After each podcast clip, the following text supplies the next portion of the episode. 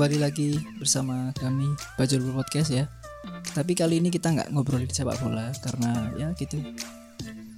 Eh, sampai detik ini pun nggak tahu kabarnya tentang sepak bola Indonesia bagaimana. Terus kita beberapa waktu lalu sudah ngobrol sama teman-teman dari apa ya mungkin orang-orang yang punya punya apa istilahnya ya punya banyak pengalaman lah waktu di sepak bola di Persibaya waktu itu sebelumnya ada Dr. Tommy terus Mas Afif kemarin tim psikolog Persibaya musim 2017 sampai 2019 tapi kali ini sekarang kita nggak ngomong sepak bola sama seperti tahun lalu kita pernah ngundang teman-teman dari Subcyclist ya tapi bedanya mereka datang ke studio tapi kalau kali ini teman-teman yang sekarang kita ngobrol ini kebetulan mereka tidak bisa hadir ke sini makanya kita apa ya eh, rekaman via online aja via Zoom gitu ya.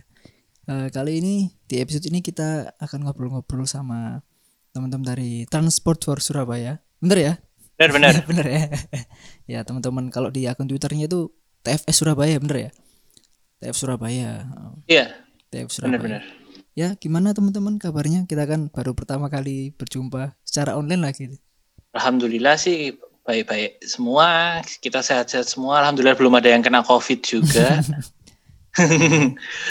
Mungkin yang agak jauh Mas Vendra di Malang ya apa kabar Mas? Baik, alhamdulillah. Cuman lagi kurang sehat aja sih sekarang. Hmm. Sekarang. Iya iya. iya. Jadi anu ya istilahnya sambil jaga diri di dalam rumah ya gitu ya. Iya. Mm-mm. Ini teman-teman kita mau apa ya, ini kan kaitannya sama Surabaya pastilah sama kota Surabaya gitu. Jadi sebelumnya kita ngobrol- ngobrol-ngobrol sama teman-teman subcyclist tentang apa ya dunia persepedaan dan masalah jalur dan lain-lain aturan dan lain-lain tapi terkait dengan sepeda sepeda gitu. Tapi untuk kali ini kita mau ngobrol lebih lebih luas lagi berkaitan dengan transportasi publik gitu karena kan teman-teman TF Surabaya ini concernnya ke situ kebetulan ya. Tapi kalau eh, balik waktu teman-teman mendirikan TF Surabaya ini sebenarnya yang melatar belakangnya apa sih kok? Entah itu apa ya kegelisahan tentang transportasi umum Surabaya sendiri atau bagaimana mungkin bisa diceritakan. Dari awal dulu kali ya, Hmm. mulai eh, Transport for Surabaya itu ada gitu. Jadi awalnya itu sebelumnya saya tinggal di Jakarta, kerja di Jakarta kurang lebih 3 sampai 4 tahun. Oke. Di akhir 2017 saya kembali ke Mojokerto, rumah saya di Mojokerto. Cuman karena eh, jadi kayak ada apa ya, kayak ada eh, perbedaan lah. Dari semula di Jakarta itu bermobilitas itu sangat mudah, kemudian di Mojokerto mau naik bus aja udah kebayang busnya itu udah nggak nyaman dinaiki gitu. Hmm. Pada 2018, 2018 Pemkot Surabaya meluncurkan Surabaya Bus ya. 2018 apa 2017 ya? 18 Mas. 2018 ya. 18. Kemudian saya kira pertama kali menaikinya itu saya nggak tahu itu naik dari mana, Hmm. eh, naiknya dari mana, haltenya itu yang apa. Karena memang ada halte-halte di kota Surabaya itu di jalan-jalannya, tapi tidak semua halte itu dipakai untuk stopnya Surabaya Bus. Iya. Akhirnya saya waktu itu berinisiatif sendiri ya, membuat peta pada awalnya 2018. Kemudian di 2019 ketemu sama Mas Caka September tanggal sa- kalau nggak salah. Sama satu lagi nggak nggak bisa di sini, Mas Mada. Akhirnya kami mencetuskan mendirikan eh, Transport Sur- Surabaya Oke. sebagai saat itu sebagai eh, adik atau apa ya organisasi seperti FDTJ Hmm. yang tapi lebih lokal di Surabaya. Kalau FDTJ kan di Jabodetabek. Iya. Seperti itu. Tujuannya apa sih? Eh, saat itu kami mendirikan FDTS atau Forum Diskusi Transportasi Surabaya atau sekarang lebih ke sini dipelesetkan jadi forum diskusi tentang segala karena ngomongin apa aja. Pokoknya Karena- berkaitan. apa ya? Iya, karena semua berkaitan sama Iya. sama transportasi itu kesehatan juga iya kan, pandemi juga iya gitu.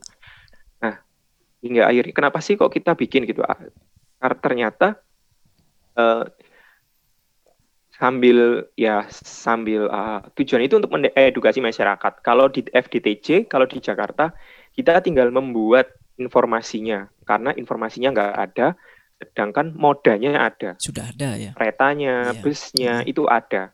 Tapi informasinya yang belum terintegrasi. Sedangkan kalau di Surabaya Raya khususnya, di Surabaya Raya khususnya di Surabaya ya, Hmm. modanya nggak ada, informasinya juga nggak ada. Jadi kayaknya kerjanya itu lebih berat lagi Iya. gitu. Kalau di Jakarta eh, ibarat alat itu sudah ada, tapi belum ada cara memakainya. Tapi kalau di Surabaya alatnya nggak ada, cara memakainya nggak ada. Tapi sedangkan kampanyenya itu orang disuruh naik angkutan umum, loh naik yang mana dulu ini? Ya. Seperti itu gambarannya. Jadi kami ingin tujuannya FDTS adalah mengajak sebanyak mungkin orang di Surabaya khususnya untuk peduli bahwa transportasi umum itu penting untuk sebuah kota, apalagi sebagai ibu kota provinsi. Apalagi juga Surabaya itu kota kedua terbesar Terbesar. setelah Jakarta. Jakarta. Gitu kurang lebih. Mungkin Masnya mau nambahin tadi katanya mau nambahin. Oh iya, boleh. Eh, mungkin ceritanya agak sama dengan Mas Vendra. Kalau saya sendiri tujuh tahun di Jakarta, Mas. Hmm. Dan selama tujuh tahun itu saya nggak pegang mobil, saya nggak pegang motor, jadi full naik ya? transportasi umum. Iya, Iya, iya. ke mana-mana mulai dari ujung ke ujung sampai ke Tangerang, Bekasi. sampai ke Bekasi itu naik transport umum atau nebeng. Ya, ya. paling pol mungkin Tapi ya. seringnya sih naik transportasi umum. Nah, ya kalau nebeng ya biasa lah. Kalau ada yang setujuan. Iya. Nah, permasalahannya begitu saya pindah dari 2017, pindah dari Jakarta ke Surabaya.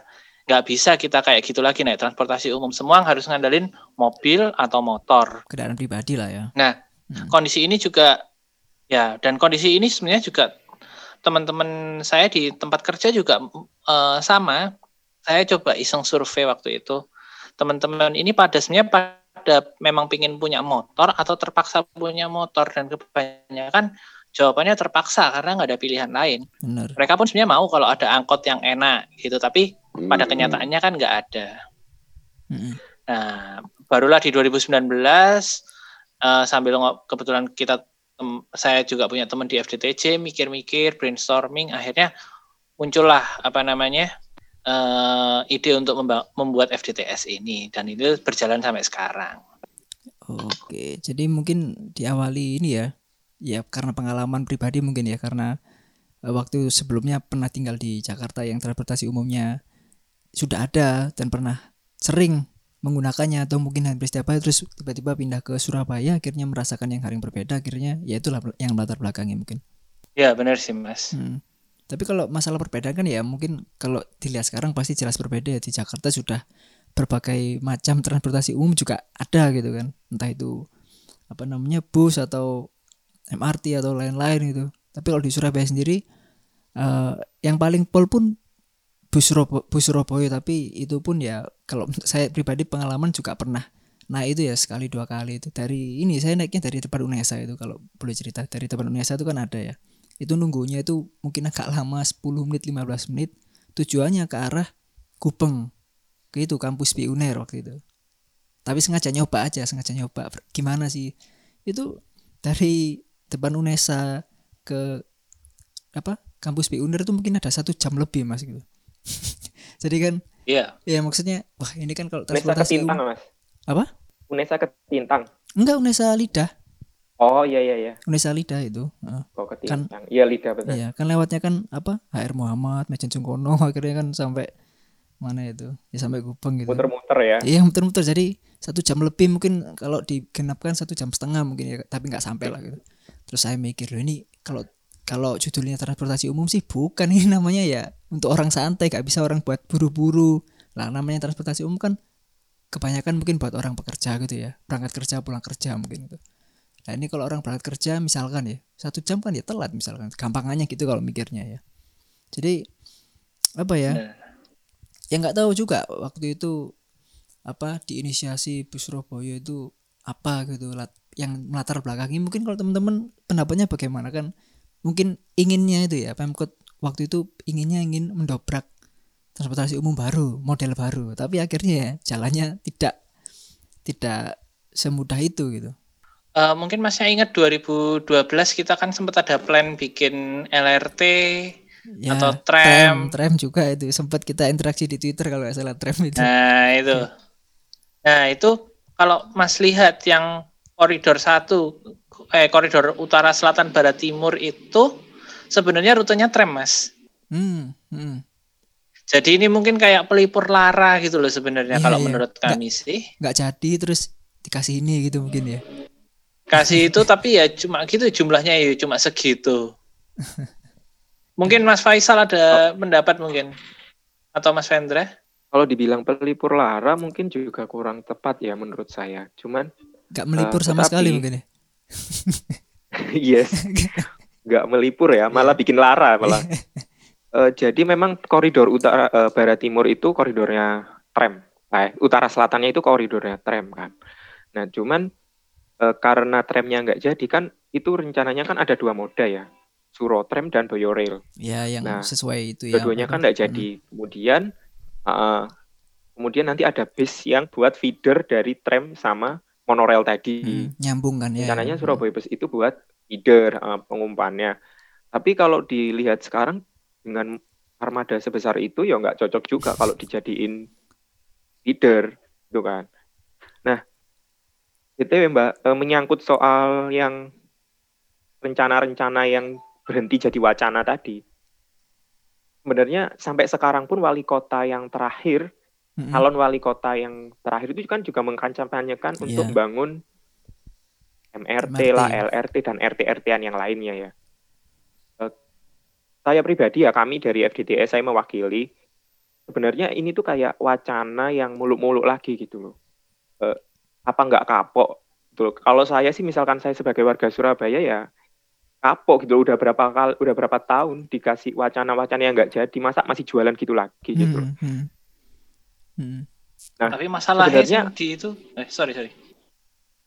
eh sebenarnya itu dalam hal transportasi umum itu kita nggak perlu hal-hal yang jadi ada kajian nih eh skripsinya anak UNER ya Hmm. yang menemukan bahwa pemilihan kebi- kebijakan terkait transportasi umum di Surabaya itu tidak didasarkan pada eh, asas kegunaan maupun efisiensi, tetapi lebih dipilih karena estetika dan teknologinya. canggih gitu ya Nah, hal ini cangki- pemilihan ini gitu itu ya. tidak sesuai, Hmm. tidak sesuai dengan asas, eh, tidak sesuai dengan kemampuan Pemkot dalam membangun. Itu harusnya nggak usah muluk-muluk lah, kayak Jogja misalkan atau kayak Semarang, trans ya bisnya dulu Hmm. dimaksimalkan, gitu kan. Ini APBD Semarang 2000, ini kalau banding-banding ya, APBD Semarang kalau tidak salah 2018 itu 5 triliun. 5 triliun APBD Surabaya 2020 itu hanya untuk di sub Surabaya, di sub saja. bukan ini ya bukan pemkot itu Ya ya itu sangat besar Hmm. gitu loh. Tapi Semarang itu bisa ngasih subsidi untuk kita naik Trans Semarang cuma 3.500 ya, Cak ya. iya iya. Iya, apalagi, apalagi lek murid lek apa namanya Pelajar, mahasiswa lek itu sewu loh, Mm-mm.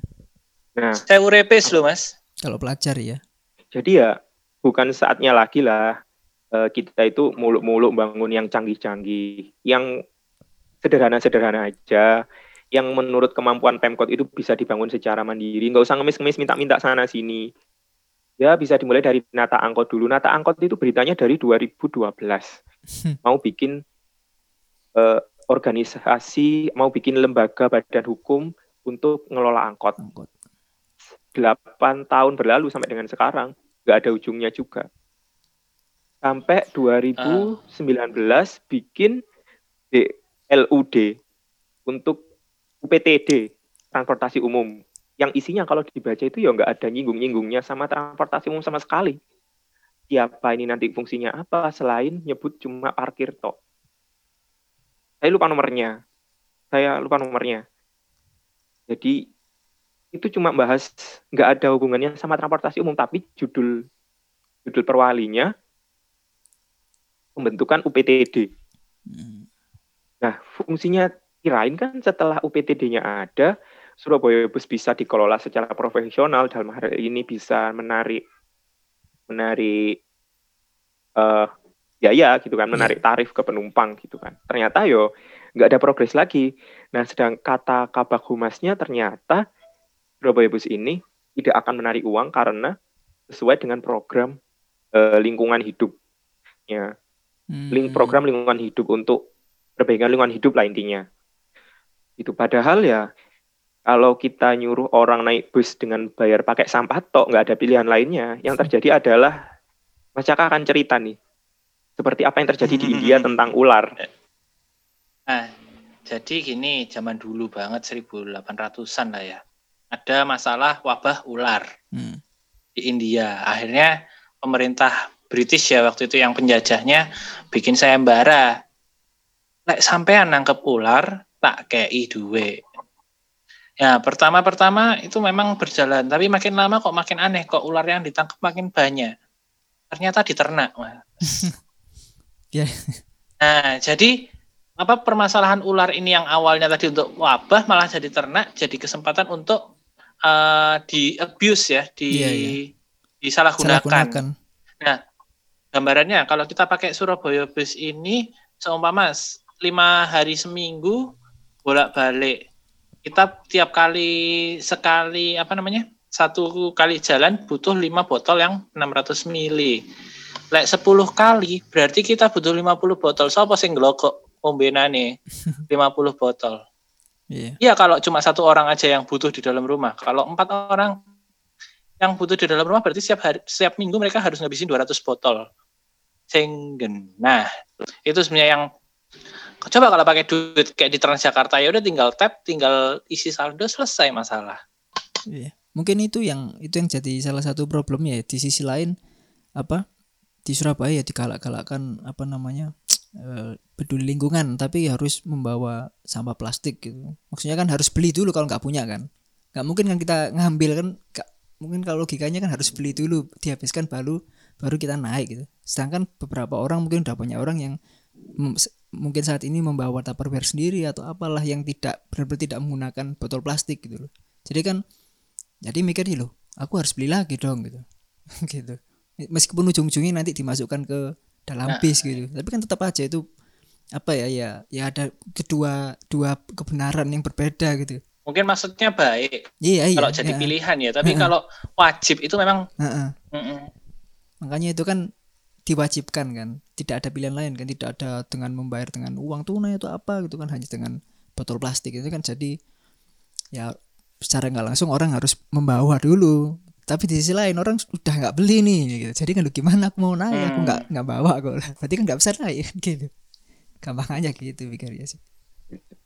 Emang itu Ada cerita masalah lucu sih. Saya pernah naik ya. Mm, saya pernah naik itu ke bare- barengan sama mbak-mbak dari RSDS dari Dokter Sutomo. Mm, kemudian ya naik itu habis beli dari eh, kan ada penjajah minuman gitu ya yang di halte itu. Oh iya. Dia beli 10 bot 10 cup aqua 10 cup air kemasan yang cup itu ya untuk naik dikasihin ke berarti. masnya. Mm. dikasihin ke petugasnya. Terus "Loh, mbak ini buat apa? Masih ada isinya kami minta yang kosong aja. Ya nggak apa-apa mas saya nggak haus. Kelempokan saya kalau main segitu banyak terus dikasihin buat masnya minum aja. Jadi eh, selain itu kalau misalkan nih satu rumah ya ada dua orang katakanlah. Satu hari kalau naik PP berarti butuh 20 botol. 20 botol lah satu hari. 20 botol itu satu dus satu dus isinya 24 20 botol itu satu dus kan isinya 24 katakanlah harganya sekitar 30 ribuan. Lebih boros mana kita pakai uang apa pakai botol? Mm, oke lah nanti ada yang jawab oh kan bisa beli botol bekas gitu kan nah lebih banyak mana antara botol bekas yang ada di lingkungan di kota Surabaya sama kebutuhan penumpang untuk naik. Jadi kalau dikatakan penumpang Surabaya Bus itu nggak ada peningkatan, itu bukan karena penumpang yang nggak mau naik, Ya, karena tapi itu karena tadi, du- iya. ya ribet itu. Siapa mau nyari-nyari botol kan? Ini juga kami menemukan sih saya ya. Eh, jadi ada teman saya itu anak anak Winsa. Ketika saya nunjukin tiket itu loh, mas samain punya, tak beli di mana? Loh, saya nggak beli gitu kan. Aku nggak beli, aku nuker gitu kan. Temanku lo jual berapaan? 25.000 ribu. Setelah saya telusuri, ternyata dia itu beli di calo petugas Surabaya sendiri itu di Hmm. Purabaya. Jadi itu mereka itu hmm. punya kode kalau kita mau beli itu ada kodenya entah saya nggak tahu ya. pokoknya ada lah ya kode. Jadi kalau kita kode beli di situ tuh dilayani cuma di eh, jadi kartunya itu dijual. Ada calonnya, ada maklarnya lah Hmm. dari petugas Surabaya Bus itu sendiri dan ada penjajahnya. Dan di halte-halte itu ada yang jual ternyata. Dan itu juga saya baru tahu dari teman saya itu. Hmm, berarti praktik ini ya praktik percaluan itu juga sudah ke, ke arah situ ya berarti ya. Karena ya orang nyari gampangnya gitu loh. Iya, Mending iya, aku iya. beli kartu 25.000 ribu. daripada nyari botol gitu ya.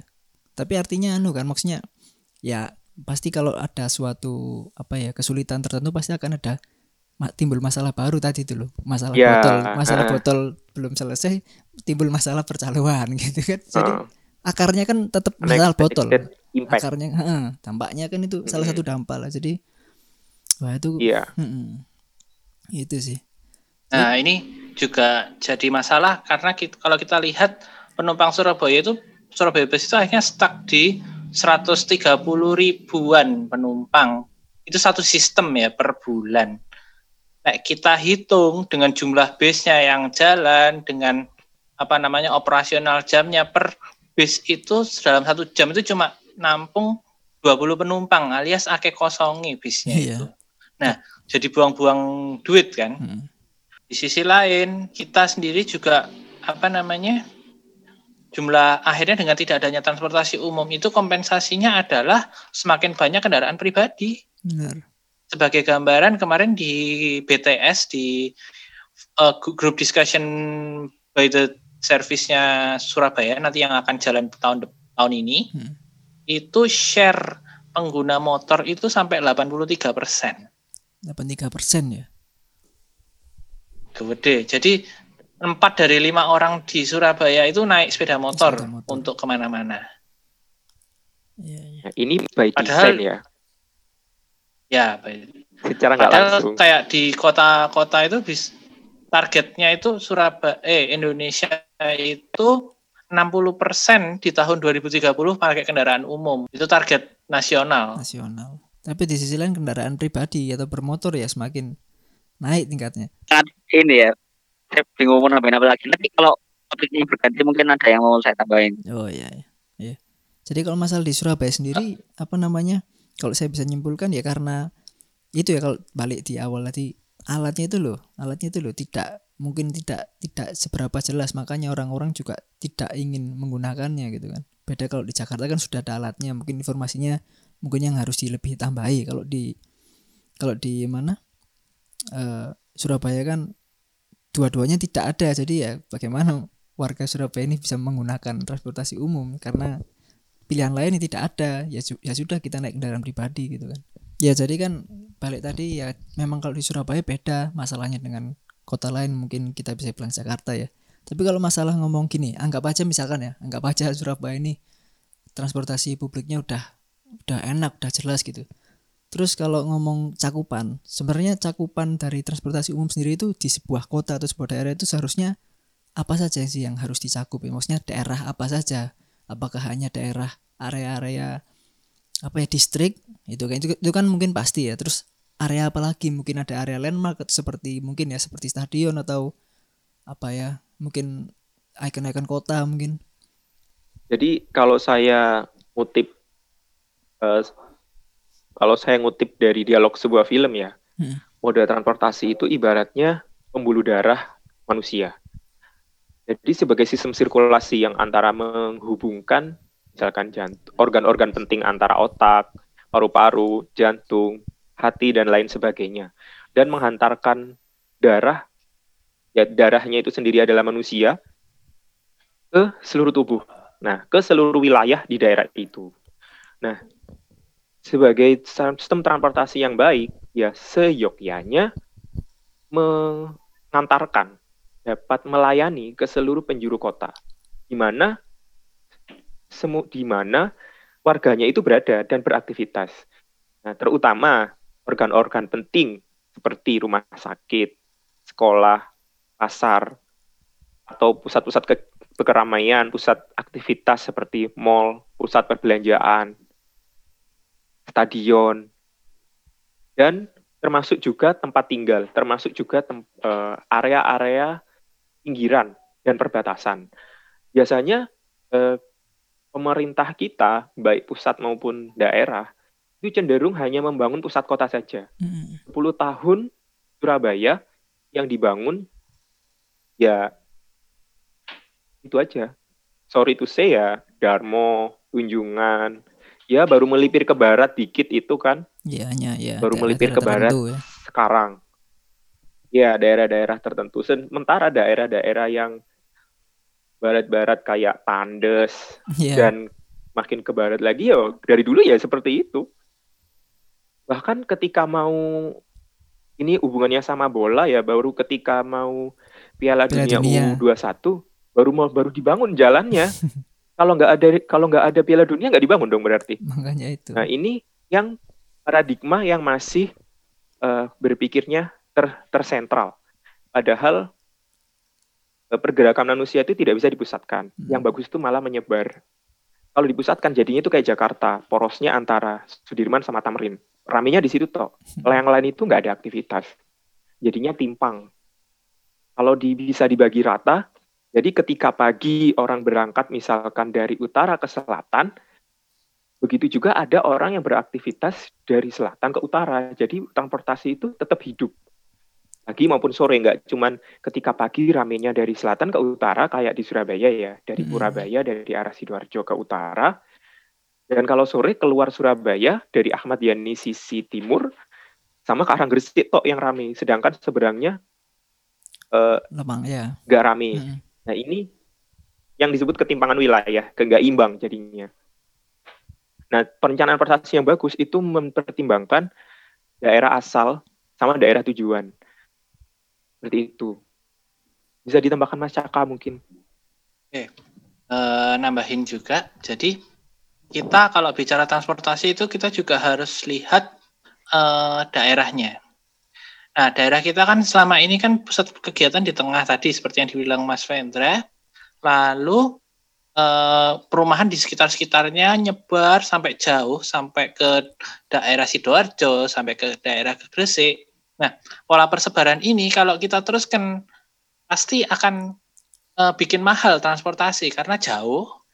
Terus juga nyebar dan nanti angkutannya itu juga kecil-kecil karena eh, rumahnya kan rumah tapak semua. Yeah Nah, sudah waktunya kita sekarang mulai berpikir untuk membangun ke atas, jadi supaya kotanya makin padat, orang yang berpindah juga uh, wilayahnya makin kecil, uh, terus juga tidak perlu bangun infrastruktur yang uh, berlebihan gitu, yang besar-besar yang semua lain metro sampai 100 kilo hmm. gitu kan terlalu berlebihan.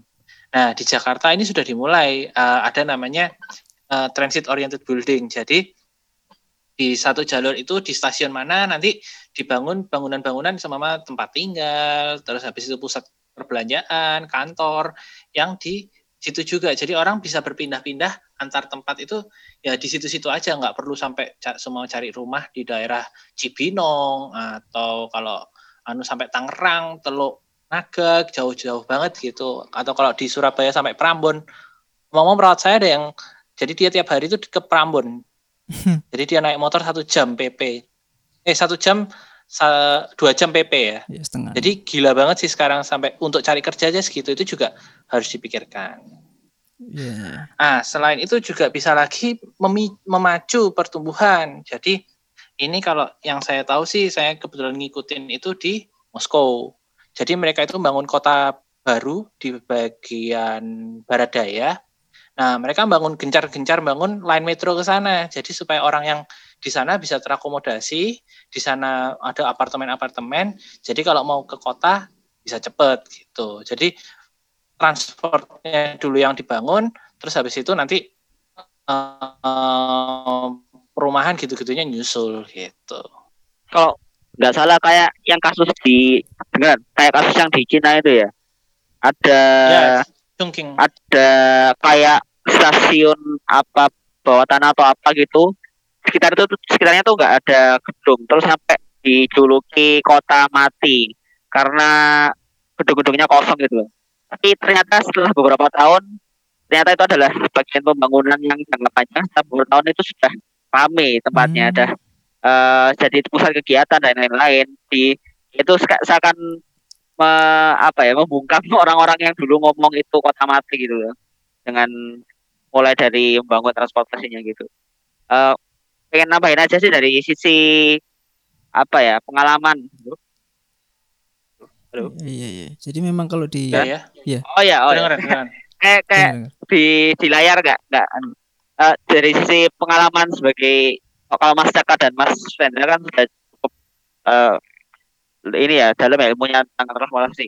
Itu dari sisi pengalaman aja sih. Kan eh yang masalah hunian tadi aku mengalami sendiri. Di aku kan dulu rumahnya di Waru perbatasan dengan Surabaya. Dan itu dulu sekitarnya itu sawah semua. Jadi perumahan itu cuma perumahan aja.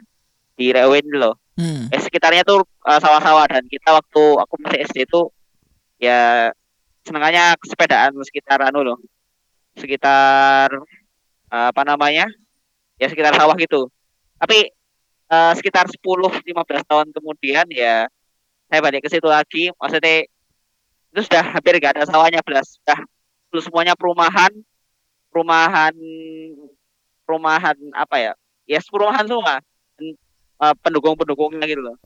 Jadi yes, full perumahan. Dan aku sempat ya ke selatan juga ke Sidoarjo Sidoarjo itu juga udah mulai habis semua sawahnya Iya. untuk perumahan. Dan itu orang-orangnya adalah orang-orang yang kerjanya di Surabaya.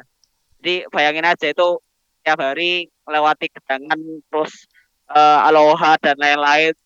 Pusat-pusat apa tuh simpangan-simpangan kemacetan itu luar biasa sekali. Baik dari aku kan juga eh tenaga kesehatan ya seperti Mas eh, Caka. Itu eh, luar biasa itu stresnya dan polusinya dan lain-lain itu is gak bagus lah ibaratnya nggak bagus untuk kualitas hidup. Eh terus juga dari sisi kemudahan bertransportasi ibaratnya bertransportasi tanpa punya kendaraan bermotor tanpa harus pakai kendaraan bermotor. Itu aku sendiri hanya tadi di dibilang kan dibangun ya Darmo kunjungan aja. Aku sebenarnya cukup dekat dengan Raya Darmo tapi eh, kita aja kalau mau kayak melipir sedikit ke Pandai Giling atau ke Bintoro atau ke Diponegoro lah. Diponegoro itu susah bukan bukan main. Kalau nggak pakai eh, kendaraan pribadi. Eh itu itu itu itu eh, luar biasa. Eh padahal cukup melipir sedikit loh. Udah. Itu kan ya Pandai Giling kan cuma Darmo ya. Raya Darmo belok kiri Belok ya kiri ya. itu sudah sulit sulit kita pakai eh, kendaraan umum itu sulit. Walaupun misalnya ditambah sepeda pun.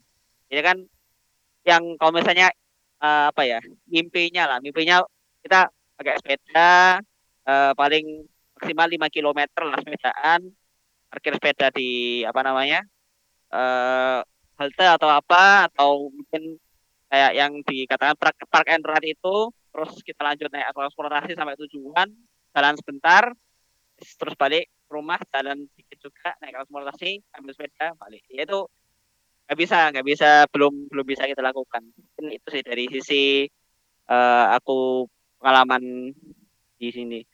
Bahkan di dulu di daerah di jalan-jalan yang mungkin apa namanya gampang kita naik angkot dan eh, dulu saya naik angkot waktu SMP naik angkot pulang pergi SMP di SMP 1 itu itu aja dulu yang mungkin kita gampang dengan naik angkot itu sekarang sulit sekali untuk mengandalkan angkot dengan ya sudah semakin sedikitnya angkot dan wah, ngetem dan lain-lain ya itu ya hampir-hampir sulit lah bahkan mungkin lebih cepat aku naik sepeda eh, SMP ku sekarang daripada naik angkot beneran aku naik sepeda Iya. Ya, itu mungkin dari saya. Nah, Iya. menye- nyangkut sepeda tadi itu Mm-mm. yang parkir di and ride.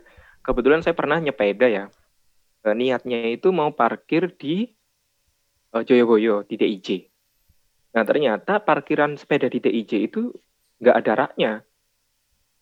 Jadi kita cuma disuruh naruh aja sepeda di situ. Di anu apa? Di- ada raknya, di- nggak bisa disandarkan, dikunci. disandarkan gitu. Atau dijagang gitu. Iya nggak nggak ada nggak ada Hmm. sandarannya nggak ada Iya. raknya dan nggak ada yang jaga. Itu yang ini ya, yang yang gedung baru itu berarti ya? Iya iya benar Iya kan yang gedung gedung, baru yang di Joyoboyo Hmm. terminal intermoda. Iya. Ngomong-ngomong Jayabaya itu kita udah dapat laporan. Jadi gedungnya megah gitu ya. Ternyata angkotnya juga masih di pinggir-pinggir tuh yang di deket apa eh, depo tram itu. Tetap Heeh. nunggu di situ, tetap nongkrong nggak nggak masuk terminal. Pernah pernah Mas sekali. Jadi sebenarnya tahun tahun lalu itu tahun lalu mungkin sebelum sebelum corona itu ya. Pernah nyoba naik bemo dari kebetulan rumah ke Braun ya, ke Braun ke Joyoboyo kan naik bemo apa itu? Bemo G gitu kan. Bemo G ke Joyoboyo, ke Joyoboyo ke arah ke arah kota nggak salah. Ke arah kota lupa lain apa kan ya. Mau naik lain itu naik bemo. Ya bener kita masuk ke bukan masuk ke ruangan ya, masuk ke dalam sedikit itu loh yang tempat tempat nunggu angkotnya itu kan. Tapi sebenarnya kita nunggunya bukan di dalam kan kebetulan di dalam itu sebenarnya ada kursi-kursi buat nunggu seperti di pengurasi mungkin ya. Kita nggak nunggunya tetap di Iya. pinggir itu, di pinggir loh. Saya loh ini kok nunggunya di pinggir sama aja kan berarti bukan di dalam nggak dipergunakan. Jadi di dalam itu praktis nggak ada yang make itu loh. Dalam ya dalam ruangan ya gitu. Kan ada eskalator kalau nggak salah itu kan. Itu ada tempat kursi-kursi loh. Kok saya kira saya kira nunggunya di situ terus angkotnya datang kita naik seperti di bis mungkin ya gitu. Ternyata enggak, nunggunya tetap di pinggir sebelah angkot gitu loh. Ya udahlah sama aja gitu. nah, Itu itu terkait itu memang makanya kami juga eh, sangat menyayangkan sih kita punya anggaran yang besar tapi penggunaannya kurang bermanfaat kayak Hmm. buat jembatan yang depannya Iya. Jayabaya itu 40 m itu buat apa gitu itu bukan sesuatu yang perlu diselesaikan kan masalahnya enggak ya enggak urgent maksudnya enggak ada kepentingan apa pun maksudnya kebutuhan enggak ada kan. nah Sebenarnya kebutuhan enggak ada. iya terus jembatan Nggak urgent. Mm-mm. Mm-mm. terus jembatan itu Surabaya sekarang ngalangin Kenjeran tuh sunset tuh eh sunrise sorry sih ya. itu 200 250 miliar itu ya akhirnya nggak jadi apa-apa ditutup sekarang Itu dilewati kalau ada ini biasanya pejabat datang Surabaya Nah, dilewatkan itu. gunanya apa masuk yang berlalu lintas di situ pejabat tok eh. Iya, jadi Ya, apa makanya ya? kami Itu kan Nah, ada nggak ada jembatan itu kan nggak ada nggak ada nggak ada dampaknya enggak ada. Yang jembatan Surabaya itu. Mm-mm. Kan mungkin kalau nggak salah waktu dibangunnya jembatan itu ya jembatan yang mana nih? Yang yang Kenjeran atau yang baru ini?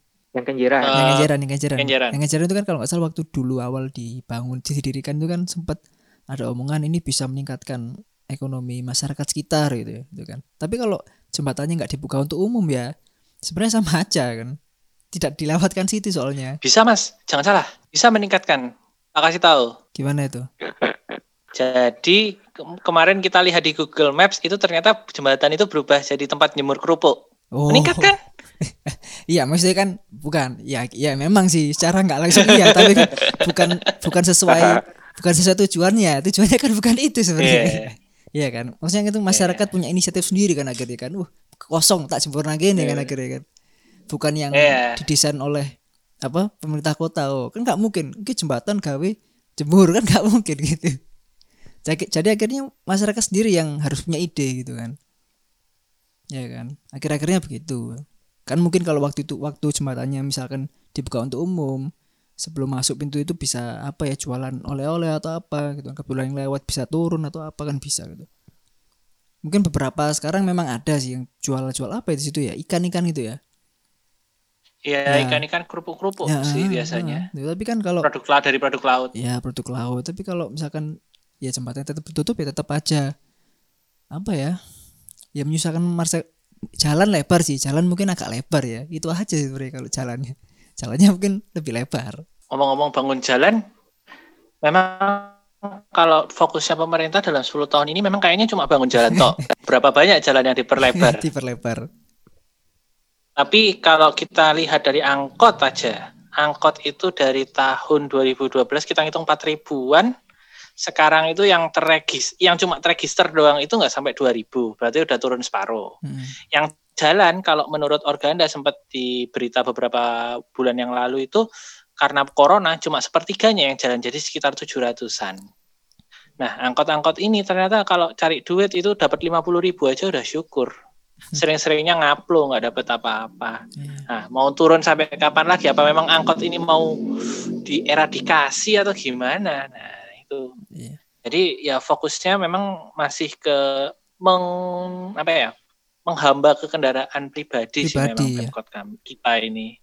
Atau mungkin teman-teman tahu apa masalah? Eh nggak tahu ya, barangkali teman-teman tahu masalah ini apa namanya regulasi apa produsen motor masuk ke kota Surabaya khususnya. Apakah gak ada apa batasan atau apa kan? Kalau saya nggak benar-benar nggak ngerti masalah regulasi. Misalkan ya apa per, per bulan eh per sorry bukan per, per, per tahun berapa yang boleh dijual di Surabaya atau di apa ya anggap aja masuk ke Surabaya gitu. Jual jual beli kendaraan ya ini ya. Baru kendaraan baru. Itu kan pasti ada kaitannya. Misalkan kalau itu kan pasti ada kan Pemkot kan pasti mikirnya ada regulasi tertentu untuk tidak menumpukkan kendaraan gitu kan. Nah tapi kan angka berapa persen per tahunnya itu yang harus diketahui gitu kan Mas Vendra mau mungkin menurut saya eh, alih-alih kita menekan pertumbuhan kendaraan pribadi dalam hari ini motor maupun roda empat ya mobil, eh, orang dibatasi harus dikasih alternatif dulu. Hmm. Menurut saya daripada eh, dibat- boleh dibatasi kalau alternatifnya sudah ada. Hmm. Sedangkan kalau sekarang Surabaya mau membatasi orangnya mau dialihkan ke mana? Itu pertanyaannya yang pertama. Menurut saya ya. Nah kemudian hmm, ya memang eh, sebenarnya langkah-langkah Pemkot untuk pelebaran jalan itu sudah sudah bagus. Pasti angkutan umum berbasis jalan juga butuh jalan yang bagus juga. Ya. Tetapi eh, pembangunan jalan ini semestinya diikuti dengan pengembangan angkutan umum yang bagus juga. Dari 10 tahun terakhir, masa Surabaya Bus baru muncul di dua tahun terakhir.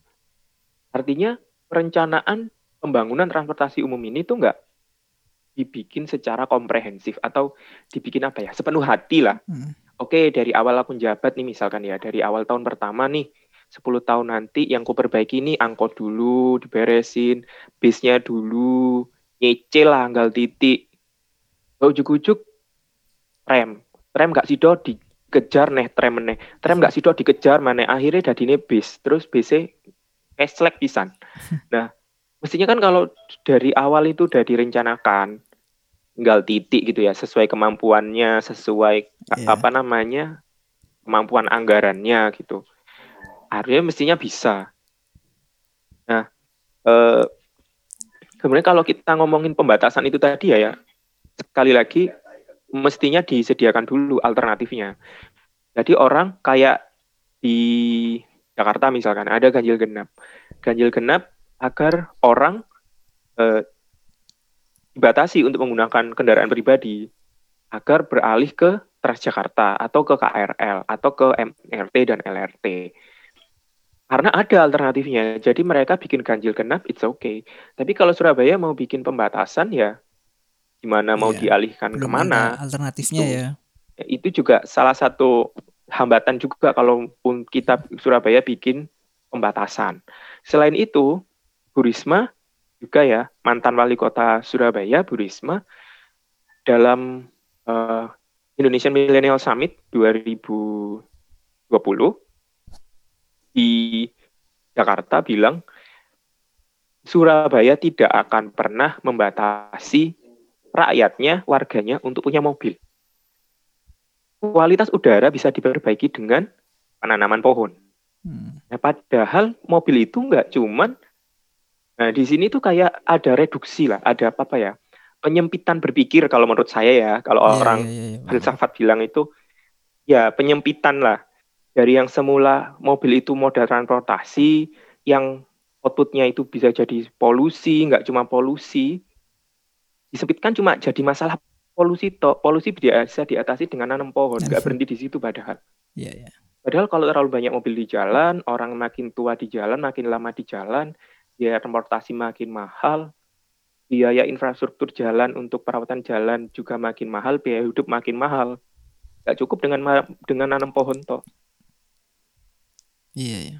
Itu sih dari saya. Nanamnya pun juga kalau mau nanam kan harus punya ini ya, punya lahan. Pasti ada, harus ada lahan. Sedangkan lahan pun yang di Surabaya mungkin Nah, akan iya. sem- semakin menyempit kan. Nggak mungkin ya kan pasti ada pembangunan gedung dan lain-lain pasti kan lebih sempit sempit terus bagaimana tempatnya gitu kan tuh Eh, malah-malah lahannya dipakai jalan sekarang. iya itu makanya kan Beberapa. iya ya mungkin karena beliau ini ya mungkin latar belakangnya orang itu ya jadi makanya yang digalakkan ya itu itu itu aja beda nanti kalau orang apa nanti kan digalakkan pasti terkait latar belakangnya pasti nggak jauh-jauh dari itu sih Semoga apa pun itulah, ber- siapa pun dia, lat- apa pun latar belakangnya, eh, tetap konsen ke transportasi kalau dari kami. Karena tadi seperti yang dikatakan Mas Vendra, kalau transportasi di sebuah kota itu ya ibarat eh, pembuluh darah yang mengaliri tubuh manusia gitu. Karena mungkin kita nggak akan kerasa sampai terjadi masalah, sampai semua pembuluh darah tersumbat, sama kalau ya. otak jadi stroke, kalau di jantung jadi serangan jantung, baru baru menyesal nanti. Jangan sampailah kita kayak gitu. Iya iya. Padahal kalau misalkan ini ya kita ke Bandung misalnya ke Bandung kan juga masih banyak angkot juga. Tapi angkotnya kalau saya lihat tahun berapa? 2017 saya ke Bandung gitu. Ya trans ada angkot. Angkotnya tapi ya di ini ya di apa? Diperbarui ya mungkin ya kalau ngomongannya. Kalau misalkan teman-teman Iya di Bandung ya. Malang aja juga masih rame kok mas Iya angkot. angkot ya. Maksudnya masih berfungsi gitu loh kan. Masih berfungsi dari daerah. Iya mungkin Mas Vendra kayaknya yang lebih. Iya ya mungkin yang Mas Vendra yang tinggal di Malang gitu. sekarang di Malang. Angkot di Malang iya masih ada, tapi nggak serame zamanku kuliah dulu ya, Hmm. 2010 sampai 2014. Jadi sekarang tuh em, ada, tapi nunggunya itu ya bisa setengah jam sekali. Yang dulu itu paling paling rame itu angkot rute AL, AL, AG. Jadi Ardo Cari Landung Sari itu karena lewat kampus-kampus. Sekarang itu nunggu setengah jam lewat sekali belum tentu. Jadi ya karena di jalan juga rame kendaraan pribadi juga sih. Dan malah Pemkot Malang juga belum ada wacana untuk apa namanya eh, transportasi umum yang baru atau wajah baru atau memperbaikinya juga belum ada. Tapi saya nggak mau bahas jauh-jauh soal Malang Iya, ya, nanti malah eh, out of topic. Eh, ini kalau boleh saya mau ke ini nih apa tentang peta plagiasi peta yang pet- desain kita dipakai Pemkot kemarin Iya, itu iya, boleh itu. nggak mas? Iya boleh boleh. Saya mau Itu lifting mau. dulu. Oh iya mau. Soalnya. Nah, silakan. Silakan. monggo. Ya kan Ah. beberapa waktu lalu kan sempat Jadi- apa ya mungkin di sosmed ada sedikit polemik masalah apa ini rute ya desain rute desain rute dari Ah, ah. teman-teman sendiri. Betul betul. Jadi waktu itu sebenarnya saya malah tahu dari Mas Caka deh kayaknya. Ya waktu Jadi, itu saya eh, saya lihat sendiri ke haltenya soalnya. Sebenarnya eh, kami memang peta kami itu kami sebarluaskan secara daring ya, se- tersedia secara online, via sosial media juga dan kalau ada yang minta kami kasih. Nah, sebenarnya eh, di dalam peta tersebut itu memang sudah kami tuliskan penggunaan peta ini eh, harus seizin FDTS. Ya gitu. ada ya ada tulisan Di ya. peta. Heeh. Nah, di situ kami tekankan juga untuk penggunaan komersial. Mungkin ya, Hmm. karena Pemkot merasa menggunakannya untuk keperluan non komersial gitu kan. Tetapi eh menurut saya tuh ini dalam hal etika aja sih, karena kita menggunakan menyadur atau menggunakan ya orang ya sebaiknya semestinya ya izin. kita bilang Hmm. eh, minta izin gitu loh. Oh ini karyamu tak pakai gitu kan. Sebenarnya juga saya pribadi dulu itu pernah komplain. Jadi ada dua desain informasi rute di dua halte yang nggak cocok sama rutenya. Satu di halte Dr. Sutomo di RSDS, sama di halte ITS. Sampai sekarang belum diganti. Hmm. Jadi ITS itu rutenya ada R5 sama R6 atau rute rute MER sama R3 sama R4 yaitu rute barat timur yang ke ITS UNESA. Tapi rute yang terpampang itu di situ rutenya Purabaya Raja Wali kan nggak nyambung. nggak nyambung nggak Nah saya sa- saya DM di IG, saya DM di IG, terus saya kasih tahu kalau kalau misalkan butuh desain peta yang eh, kami siap ngasih gitu loh. Itu pun nggak, oke kak terima kasih nanti akan saya perbaiki. 2018, dua tahun, mau tiga tahun. sampai sekarang 2017 mau tiga tahun nggak diganti udah kamu kasih oke misalkan mereka itu bilang oh ya kak gimana biar kita bisa dapat desainnya atau apa? Ya itu bisa komunik komunikasi gitu loh bisa dikomunikasikan. Nah, tapi upaya kita ini tuh sering di- disalahartikan sama sama teman-teman ya sama sama netizen khususnya yang nggak suka dengan kegiatan kita bahwa para FDTS ini golek proyekan asli nih Padahal masing-masing dari kita juga udah bekerja masing-masing. Kalau niat golek proyekan ya ngapain kita pasang-pasang peta pakai duit sendiri? Ya udah dari ya nggak nggak guna gitu loh, nggak nggak nggak sesuai dengan tujuan kalau golek proyekan ya udah langsung datang ke kantor di sub cari iya kasih langsung proposal kasih contoh selesai. ya tapi kalau kalau saya pribadi Justru mereka itu Hmm. yang Nah, kurang etik gitu. Iya iya. Ya itu tadi kalau kan ini ngomongnya kan ini berarti apa? Sekelas pemerintah kota kan harusnya ada ya itu tadi ya tiga-tiga tertentu lah ya yang harus dijalani. Kecuali kalau Iya. misalkan orang perorangan mungkin ya perorangan tanpa si izin pun mungkin masih bisa dimaklumi walah ya wes lah buat perorangan buat keluarga gitu kan nggak masalah gitu mungkin. Tapi kalau sekelas Pemkot atau apa itu ngomongnya instansi pemerintah kan itu konteksnya jadi kayak jadi apa ya bertolak belakang gitu kayak bertolak belakang gitu. Nah ada eh, mereka itu kan sebenarnya menyadur ya peta itu disadur nih kalau teknis banget peta itu disadur dari yang ikonnya logo nomor bus itu yang semula kotak diganti bulat. Nah, Hmm. Di sini justru menunjukkan mereka itu nggak tahu nggak tahu dari sistem perpetaan itu bahwa bus itu kodenya kotak, nanti kereta itu ikonnya lingkaran, nanti Legendanya angkot ya. itu alurnya Hmm. apa. legendanya lah ya Itu ada maknanya sendiri-sendiri dan mereka itu kayak ngasal asal bikin jadi gitu aja deh. iya iya ya kayak apa ya sorry to say itu kayak malah menunjukkan ya your quality is ya kayak gitu Iya. gitu ya bertolak belakang gitu itu sih mu- jawabannya mungkin itu ya nggak sesuai lah ya nggak sesuai seharusnya bisa lebih Iya. dari itu kan Mm-mm. itu sih tapi kalau ngomongin masalah ini mas apa? Tadi udah kita menyinggung masalah itu ya eh, calon apa namanya? Kemarin pasangan calon kemarin kan sempat nyinggung tapi kita tadi udah bahas gitu kan. Apa pun nanti bakal ada MRT atau LRT serah lah gitu. Ya. pokoknya ya tapi kalau teman-teman sendiri tahun inilah gitu kan. Tahun 2021 tahun yang baru terus akan ada apa kebijakan pemerintahan yang baru kalau terkait masalah transportasi publik di Surabaya sendiri bagaimana? Karena kan waktu itu ada pasangan calon yang menyinggung juga. Terus ya ya perkembangannya dari awal dulu transportasi umum di Surabaya hingga sekarang pengennya seperti apa gitu kan? Biar teman-teman yang masyarakat Surabaya juga bisa mudah akses. Eh, sebenarnya kalau dari kami sih nggak pengen muluk-muluk, minimal jumlah base dibanyakin, jadwal di apa namanya, jadwal dipercepat, jadi headway-nya juga makin rapet, terus kereta komuter diperbanyak lagi. Tapi kalau itu rasanya ranahnya apa namanya KAI ya. Hmm. Sama mungkin ya nanti dengan adanya BTS ini kita berharap juga makin memperbaiki kondisi di Surabaya karena mereka akan bikin 9 koridor kalau nggak salah. Itu mulai kapan? Mulai dijalankan tahun ini kan ya? Katanya kat, tahun ini katanya mulai Maret, tapi kan masih ada tender, masih Oh, ada iya, pengadaan, iya. nah kita nggak tahu. Mungkin molornya Dan juga pun- itu kan Heeh. Nah, itu dan itu juga nggak mungkin 9 koridor langsung, Langsung. berjalan kan pasti satu-satu. pusat dulu Mungkin biasanya. dari Mas Faisal Mm. nambahin. Sal?